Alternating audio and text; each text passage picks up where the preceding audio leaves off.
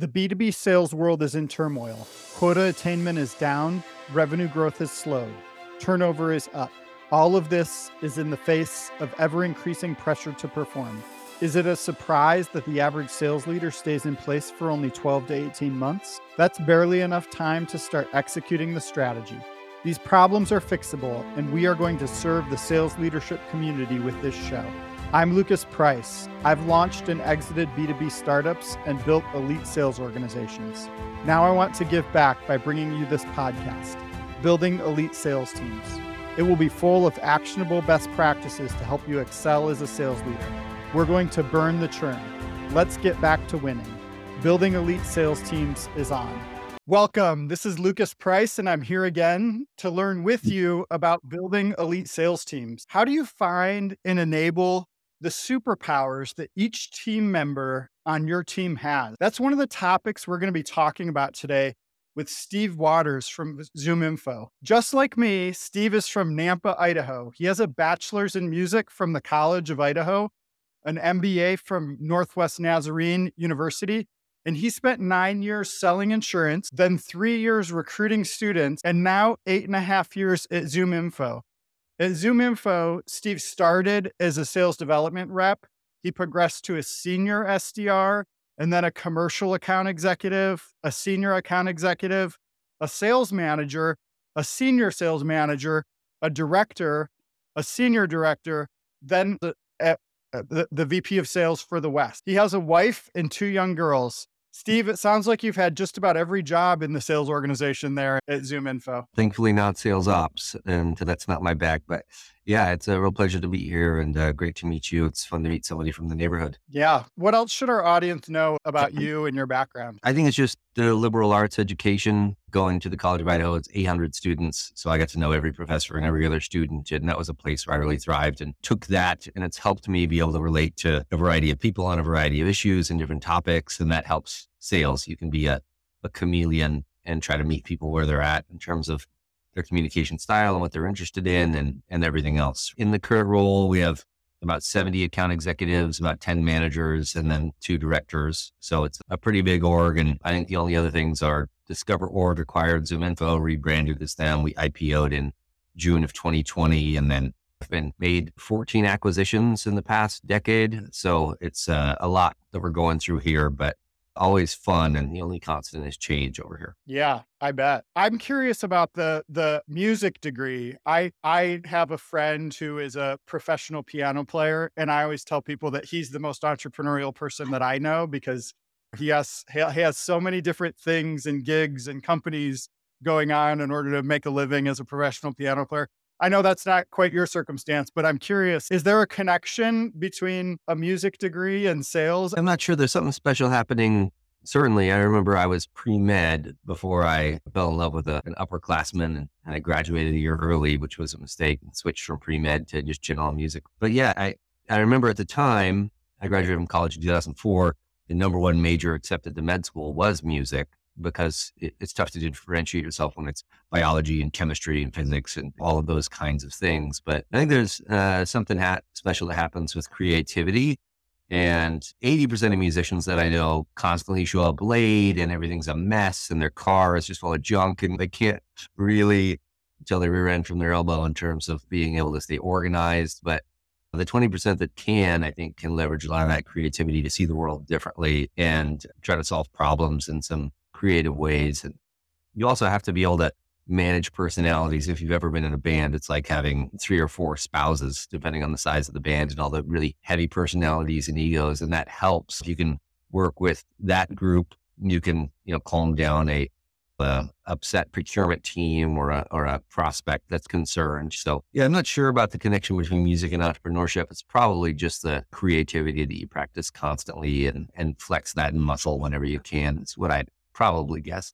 One of the things that we hear a lot from guests, and you see this on LinkedIn a lot as well, is that the people who are successful in sales, they had a certain determination. And we're always looking for the candidates that have the determination where they're going to push through op- the obstacles that you're inevitably going to face in sales. For you, you've obviously been very successful through your sales career, constantly promoted until you were in management and now in in executive leadership. What where did that determination come from for you? Yeah, it's a good question. I feel like I didn't have any skills when I graduated from college and I was like very concerned about the my potential to be successful. And my father worked in the insurance business. He owned Jim Waters Insurance. They're on 12th Avenue across from the rec center in Nampa. And it yeah. was really good to my family. And so I thought, uh, my dad said, if you can spell insurance, you can do it. And I knew I liked people. I knew I was extroverted. And so I just tried that out and I sold final expense insurance, where it was like burial insurance for seniors that didn't want to be a burden to their families, like little $10,000 whole life policies. And I would travel all around the state of Idaho and meet with people in their trailers or in their homes and try to convince them to spend 40 to a month on these policies. And it was like, it was the only thing, it was like the only option. And then the thing that was so attractive about it is I realized that the harder I worked, the more successful I could be. And once I realized that, then it was just like the world was my oyster. It wasn't until I got to Discover Org, which is now Zoom Info, that I really started to figure out sales. I floundered for those first. I was okay, but once I realized that I could be really competitive with the team here, then I knew that the money would come, all the rewards. So I just figured hey, I'm going to pick three to five people on the sales team and always try to beat them every month. And they knew that I was going to beat them. And it was a, a friendly thing. We thought the real competition is outside of these walls. It's not within the team. That said, if you can be the best, all the financial rewards and the equity and everything else will come with it. And that was my North Star coming in. There have been people here that had been here one to seven years earlier than I had. And one of the reps had sold Google and I couldn't sell them again. And uh, so coming in as the new guy I was a real chip on my shoulder, thinking I can beat these people and then learning from what they were doing, that was what made me so determined to be successful. And different people have different things that motivate them. But for me, I knew that if I could beat some of the top reps, that it would encourage them to be better, but then also I would get all the financial rewards, which is what motivates more most salespeople. Do you think that there's a discipline that came from music as well that allowed you to be like, hey, I get better at this by having this discipline, by practicing and, and the realization that you can get better at something? Yeah, I thought about it more just in the past few minutes. And I think it's for me, the skill that was so valuable was I played a whole lot of every style of music, but a lot of jazz in college. And I played drums and then sang in the vocal jazz group, and drums are like my main thing. And I had this thing in high school where people would say, transcribe these great jazz musicians, like transcribe John Coltrane, Charlie Parker, Miles Davis, whoever, and write down what they're doing and then learn it note for note. And when I was in high school, I thought that's going to reduce your creativity. It's, if you're just playing like someone else, that's not your voice, that's someone else's. And then my good friend Camden Hughes, who's also from Nampa, set, uh, set me straight. And he's, if you think that you're going to learn a few solos of Charlie Parker's and sound just like him, you're crazy. And that applies to sales because we record our calls. We use Chorus.ai that ZoomInfo owns, right? It's uh, one of the market leaders. It competes with Gong right. and a bunch of others for conversational intelligence. And we use that religiously. And what I would do is I would learn the style or the licks, the phrases that people would have on the sales team and then emulate that. And so just like drum fills or just like different beats that I could play that I could pull out in different musical situations, I could have a musical vocabulary. I could have a, an actual sales vocabulary for when I get this objection, I could sound like one of my mentors, Stephen Workey, or when I would tell the story of what makes us different than our competitors, I would channel the way that Patrick Purvis talked about that, was our VP of sales, or there were ways that I could be my authentic self, like uh, a Cole Huey on the team and push like a Jake Shaffron. So it was like I could take all these different styles and fills of the drummers that I looked up to and go into Stewart Copeland mode or John Bonham mode or Travis Barker mode or whatever it was. And I think that skill set for music yeah, it's obvious that you can get better at something you practice and try to get 1% better every day, which is one of the mantras here at ZoomInfo is the cumulative effects of getting 1% better every day is really mind boggling when you start to add it up. Yep. But I think it's more emulating other people and their styles and then say, okay, if I can do that and take what they do and add it to my own game, sometimes I try it and I fall on my face. Other times I try it and I go, ooh, I really like that. That helped me sell. And then that kept it new and fresh. If every sales call, I would try a different talk track or a slightly different question or a different way to handle an objection or a different way to differentiate us. That kept me interested. Just like in jazz, it's different every time. So yeah, I think that's more directly how music impacts my background in music impacts my ability to be an individual seller.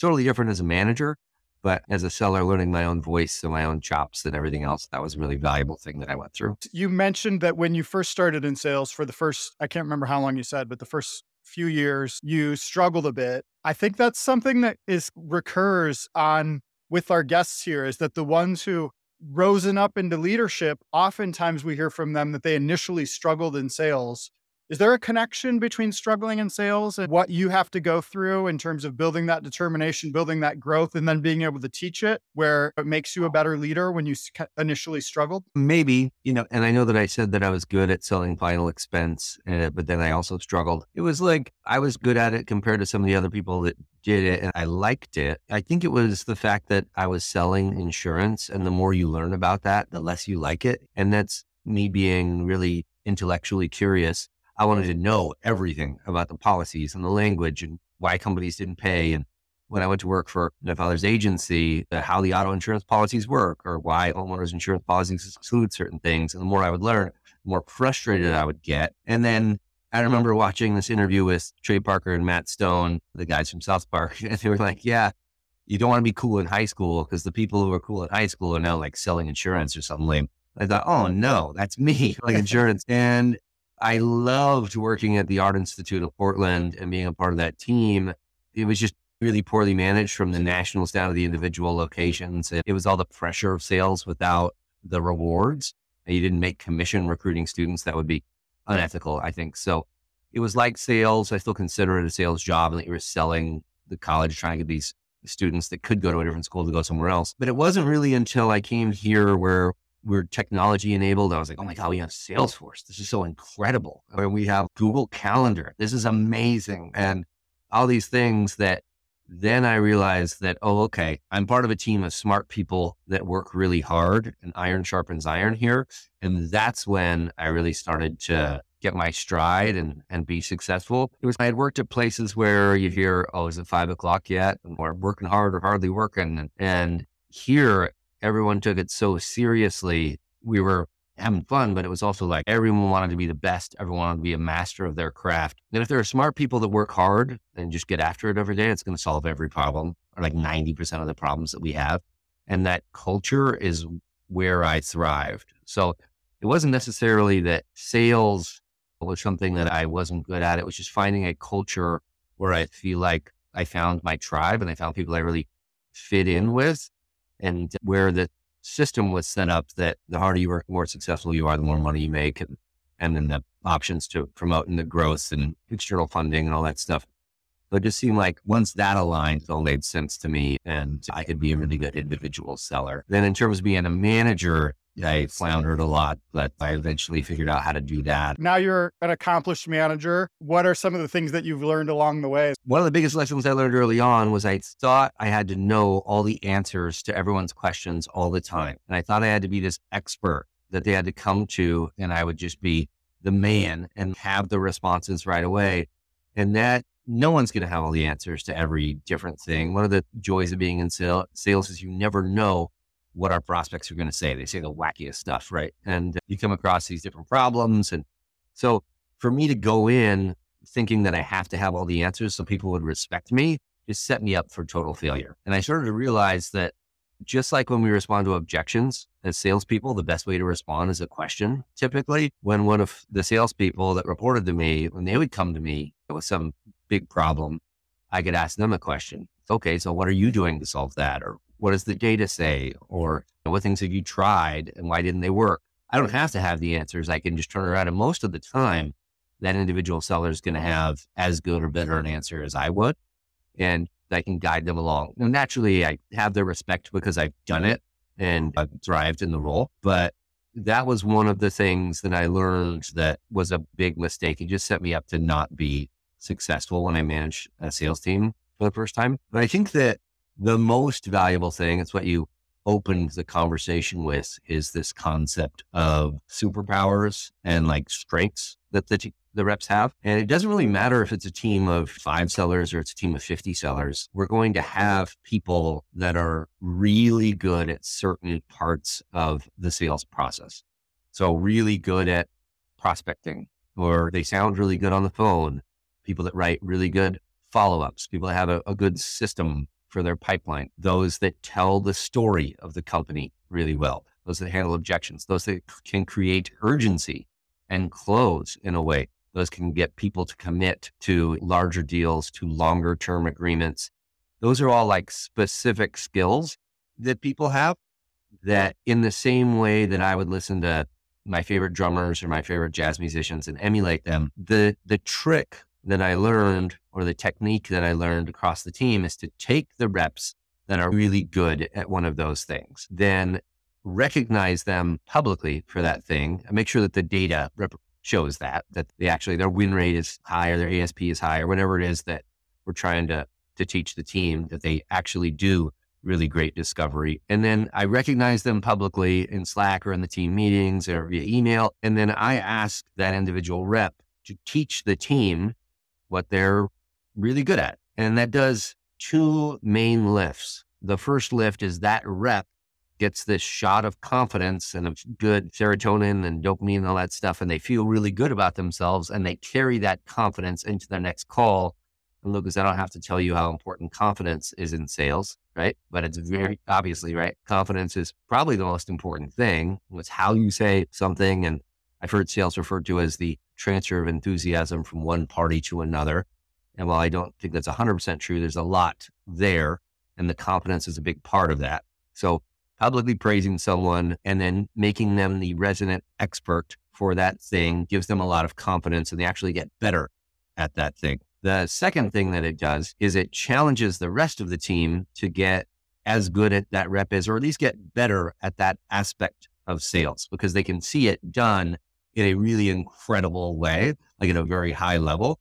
And if I can teach the rest of my team to create urgency and to be able to close or to be able to present pricing in a really compelling way, like my best sellers, then I can like Mr. Potato Head together the best sellers with this person's urgency and this person's discovery and this person's storytelling and this person's conviction. And everyone can get better. And the third thing that it does that's probably least important, but still valuable is they don't have to hear me talk every time. That it's this variety of a second voice of different perspectives on what we're doing every day. And it keeps it interesting because the last thing they want to hear is me tell the same stories or solve problems in the same way. So doing that on a repeated basis and then running a call coaching session every Friday at three o'clock to recognize those skills, invite that rep. I interview them and ask them questions and the team can ask questions. Just such a, a really important way to sharpen the skills of the team in all the different aspects and improve their stats uh, as they try to get better at the selling process. I love that. My wife went to optometry school and she said at the medical school where she went, the uh, philosophy was see one, do one, teach one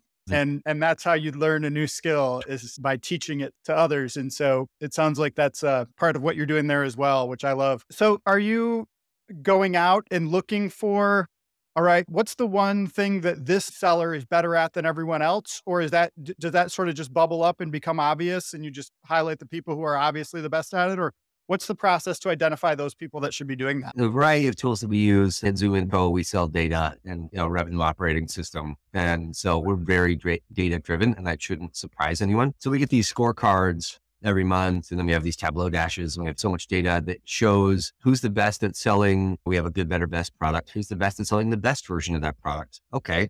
That's this rep. Then I go look at the recordings in chorus or I see if the stats from chorus will help me understand why that is. And then I'll just ask the rep. It all starts with data. I look at what's going right and what's going wrong on the team as I constantly monitor the data. When I see that there are things going wrong, then I, okay, what inputs contribute to that? Are we not self prospecting enough? Or how can I help the team do that? Or our average sales price is going down. Why is that? Okay, who has a really high average sales price? What are they doing that's different? How can I teach that to the team?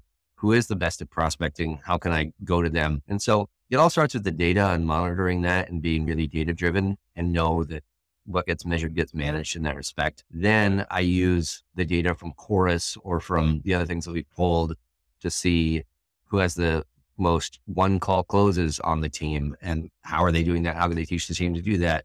And so start with the data, look at what's going, what's going wrong. Do I want to fix the things that are going poorly or do I want to try to capitalize on the things that are doing well?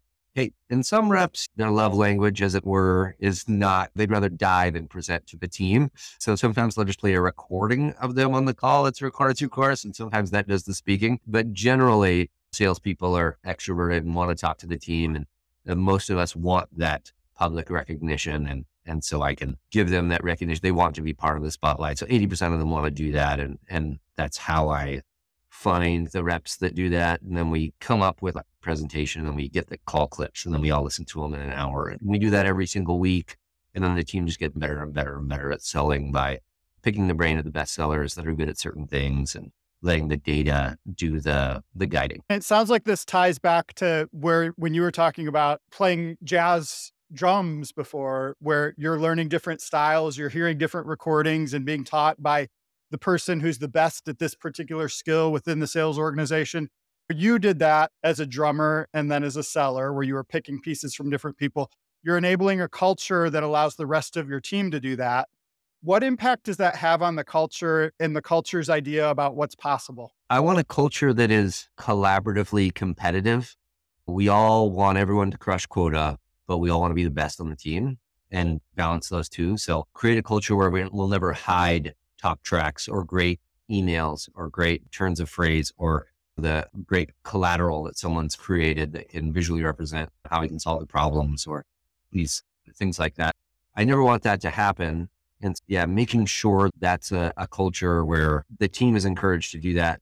It's also like I, I try to challenge each of the salespeople to think about what they're really good at and what they might want to teach the team. And it's just fun way because if they, lots of people on the team that are individual sellers want to be managers, so we try them out to have them guide conversation and get a discussion going about different aspects of sales and how we can get really good at that. I will say, hey, to every new hire, hey, the top 10 sellers at ZoomInfo, they all sell very differently. They all have a very different authentic voice, but they know what that is but it's not like we're just cranking out the same kinds of sellers. I think there are some companies that do that and we don't.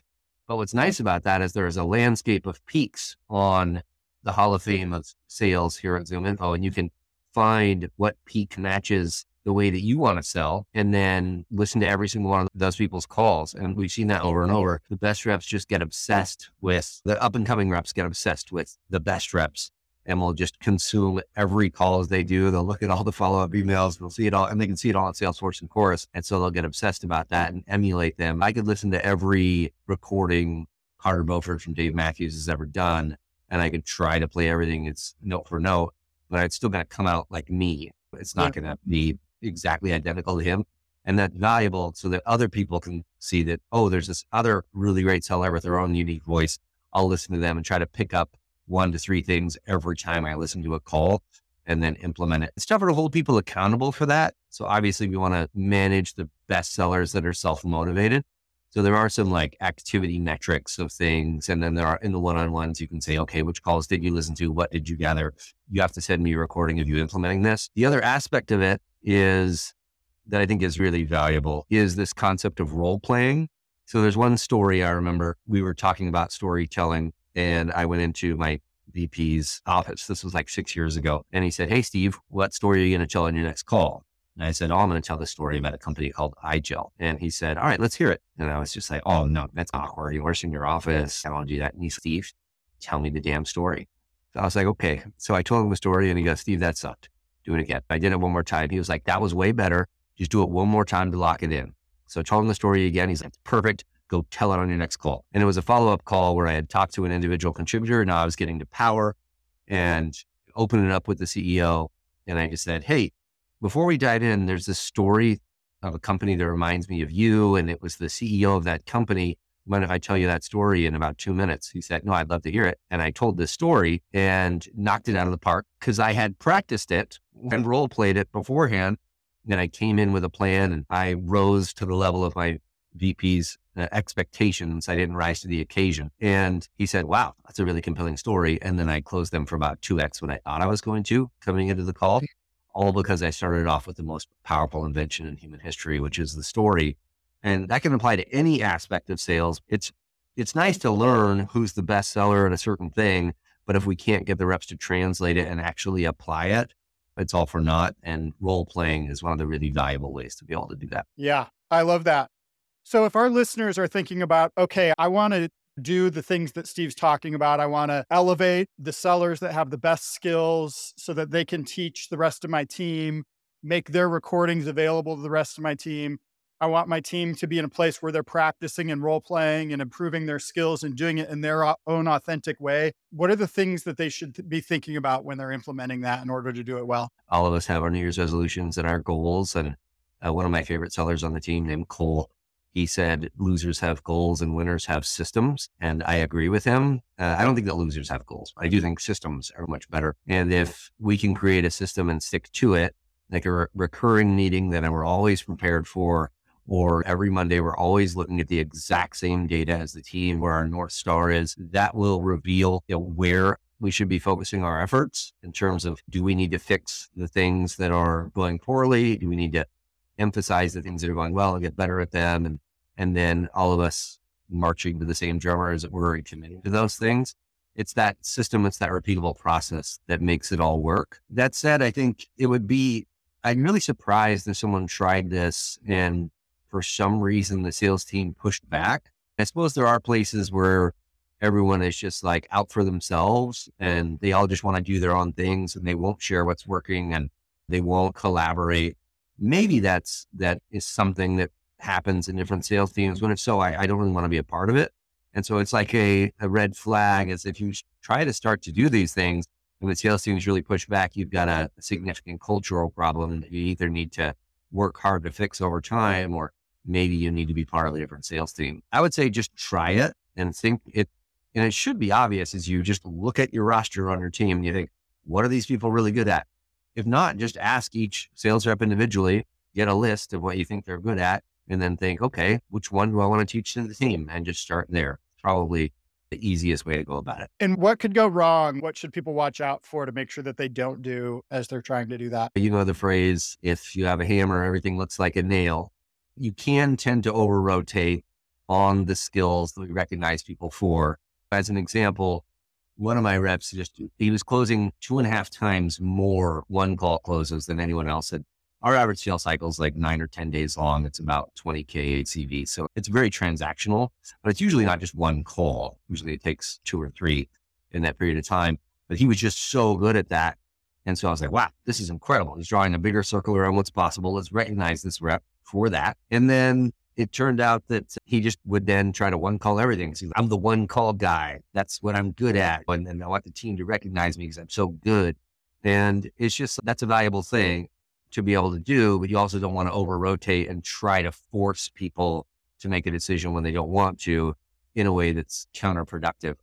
The worst example would be like if you recognize someone on the team for their technical expertise and then they just start product dumping about all the different technical aspects of the problem that they forget to sell, then they can over rotate as to what their like superpower is. I think we have to keep in mind that yes, you may be the best or on the team or very good at this one thing, but you can't over rotate. The other is a sort of jealousy, I think, or envy that happens on the team when the manager or director or VP can be seen to have favorites and they're always going back to the one person that's the best rep. And they're like, oh, teacher's pet again, their favorite person. I think we have to manage the egos on the team that we spread that around to different folks. There's some tension that happens when if there's a rep that's only been here for two or three months, but they're just crushing and they bring in a skill from outside of the org, there's a tension that happens with the sales reps and they go, Oh my God, this new rep is so much better than I am at this thing. And I've been here for 18 months, but that's good. I think that's uh, yeah, we need to keep people on their toes and they're either going to sink or they're going to swim. But most people are going to react in a good way to that and be inspired by a new person. It's just, it's, to use the musical analogy again, it's like sometimes you see someone who's so good at music, it makes you want to give up. And if you're in that headspace, probably take a break, come back and do it again. Maybe you'll be inspired. I feel like it's the same way. And sometimes the right feet aren't in the right shoes and we have to make some tough decisions and move them to a different place in the org or trade them to another team. But I, I, do think that tension that comes from recognizing people that are maybe younger or have been here less time lights a fire under the right team members and the right ones will get inspired by that. Great stuff, Steve. To wrap us up here today, just when we think about all the things in our conversation today, what are the two or three things that our guests should leave in terms of the, the pillars of building a collaboratively competitive culture? I think it's just to add a few things. I think when I look for people that'll be part of that culture, I want those that are a joy to work with, that work really hard and have a lot of like cerebral horse. You can't be dumb and then be good at selling here at least. And so if I can recognize that second one, how gritty someone is that we can't teach. And so in the interview process, I'll ask, show me examples of when you've exercised grit in your personal life and professional life. And I want them to tell really compelling stories and sell me on that. The next is to not have all the answers and lean on the strengths of your team. And then you get this, that flywheel effect of the confidence of the seller and then all the sellers getting better. It's not to dominate the conversation when we're teaching that, but to actually encourage a discussion and let people ask questions and get in the nuances of how that rep is thinking about the thing that they're so good at, where their mindset is at when they're doing that, and let the individual reps ask questions about those components. And then I would say be relentlessly positive and show appreciation for those people, whether they want it in private or they want it publicly that recognition and that momentum when somebody's got the hot hand, get them the ball, let your shooter shoot. And in the same way, that's what we should do when we're trying to create an elite sales team. If you have an average sales team, you can make them elite just by constantly trying to improve how they're selling, holding them accountable, and then doing that role playing, even though it's uncomfortable. So the only other thing I would add is like, I would encourage them to let this do the, let them do this outside of your view, if they can be inspired to do this themselves and have their own sort of call coaching club or their own kind of feedback mechanism where they're, hey, can you proofread this email? Or hey, I created this custom deck for my next sales call. Can you go over there anything you would add? Creating that kind of culture and let them do that independent of me or the directors or the sales managers, that's going to unlock so much more. And that's going to be a, a place where it's a joy to work, where everyone's crossing on numbers, where they're never going to leave and sales nirvana. So I would encourage everybody to think about doing those things and just try it. And then, you know, if they have questions about how I'm doing it or how I think about it, you know, I always respond to every single message I get on LinkedIn so they can find me there. And I'm happy to let them pick my brain about that kind of stuff and the mistakes I've made or nuances or different questions or techniques. So they can always reach out to me there. An additional takeaway that I have is I, I love what you talked about in terms of creating this environment of this is what good looks like and we're going to teach it, but then making sure that people understand that they do that in their own authentic voice. And I think that carries over to leaders as well. And I think one of the one of the reasons that you transitioned from not being a strong leader early on to being a great leader is that you learned that you have to lead with your own authenticity. And I think that's something that I learned well. So that's a takeaway for me from today's. You already mentioned people can find you on LinkedIn, Steve Waters. If you enjoyed the show, please leave us a review in your favorite podcast player. And you can find me on LinkedIn as well at Lucas Price or yardstick.team. Thank you for joining us today. Thanks for joining us today on Building Elite Sales Teams. Please remember to give us a five star review. And if you want more information about Yardstick, you can find us at www.yardstick.team. You can follow me or connect with me on LinkedIn by searching for Lucas Price.